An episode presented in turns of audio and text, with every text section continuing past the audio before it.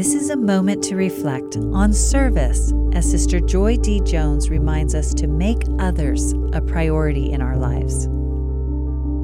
When we focus on all that God has done for us, our service flows from a heart of gratitude.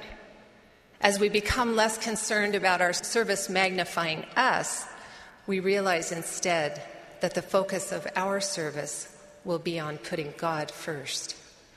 President M. Russell Ballard taught, quote, it is only when we love God and Christ with all of our hearts, souls, and minds that we are able to share this love with our neighbors through acts of kindness and service, end quote.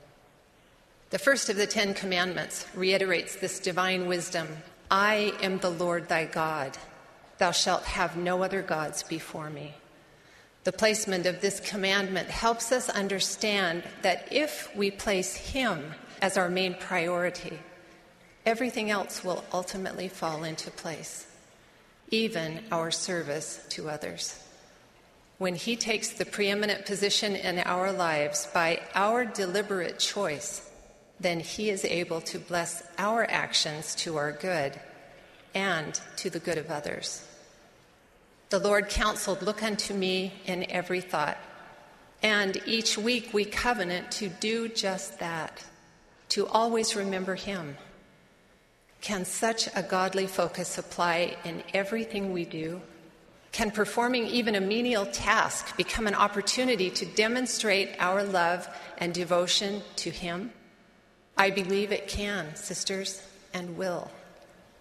We can make each item on our to do list become a way to glorify Him. We can see each task as a privilege and opportunity to serve Him, even when we are in the midst of deadlines, duties, or dirty diapers.